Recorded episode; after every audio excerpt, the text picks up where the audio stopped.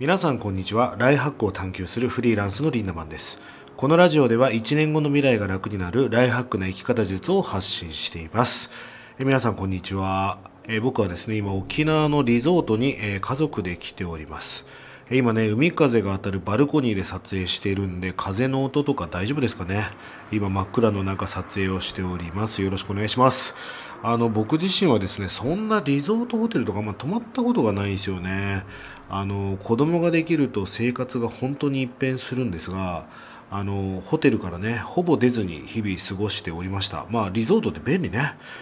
デジタル デトックスも3日くらいできてね、もう満タンに、心も体も充電できました。今日ね、東京に帰還したいと思いますんで、よろしくお願いいたします。そして毎週月曜日の夜にやってる、インスタのライブ配信、今週だけ8日の水曜日の21時からの振り返りになりますので、よろしくお願いいたします。今日のテーマはイルカの調教から育成を学ぶということについてお届けしていきたいと思います。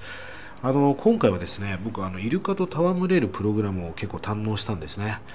僕自身は御蔵島っていうイルカとガチで泳げる島があるんだけど、そこで天然のイルカと泳ぎましたけども、そこの御蔵島も本当に最高だったし、あとね、ハワイでもイルカと泳いだことがあります。今回は天然のイルカではなく、飼育されているイルカと90分間スキンシップをするというね、プログラム、めっちゃ楽しかったです。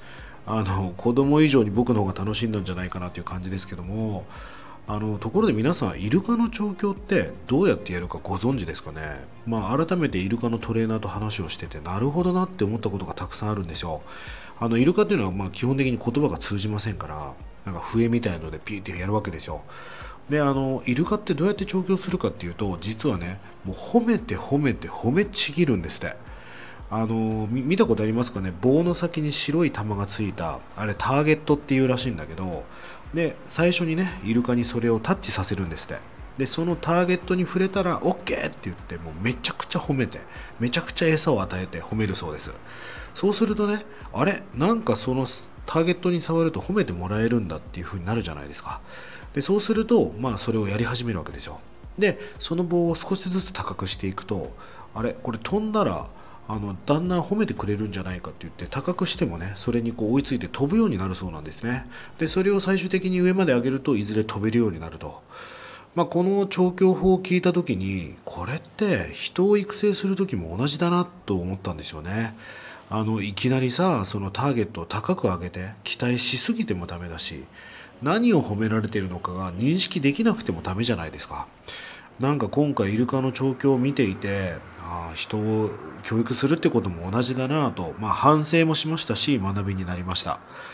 そんなね、スモールステップですよ。小さな階段を上っていく、そういうことがすごく大事なことなんだと思うんだけど、人に対しても大切だなと再痛感、再認識した次第でございます。今日ね、東京に帰還して、もう明日から通常モード全開で頑張ります。今回このイルカからたくさんパワーをもらいましたし、イルカのトレーニングからも学んだことがありますので、この学んだことをまたアウトプットして、覚醒してやっていきたいと思います。皆さんよろしくお願いいたします。それでは今日も素敵な一日を。リンダマンでした。またね。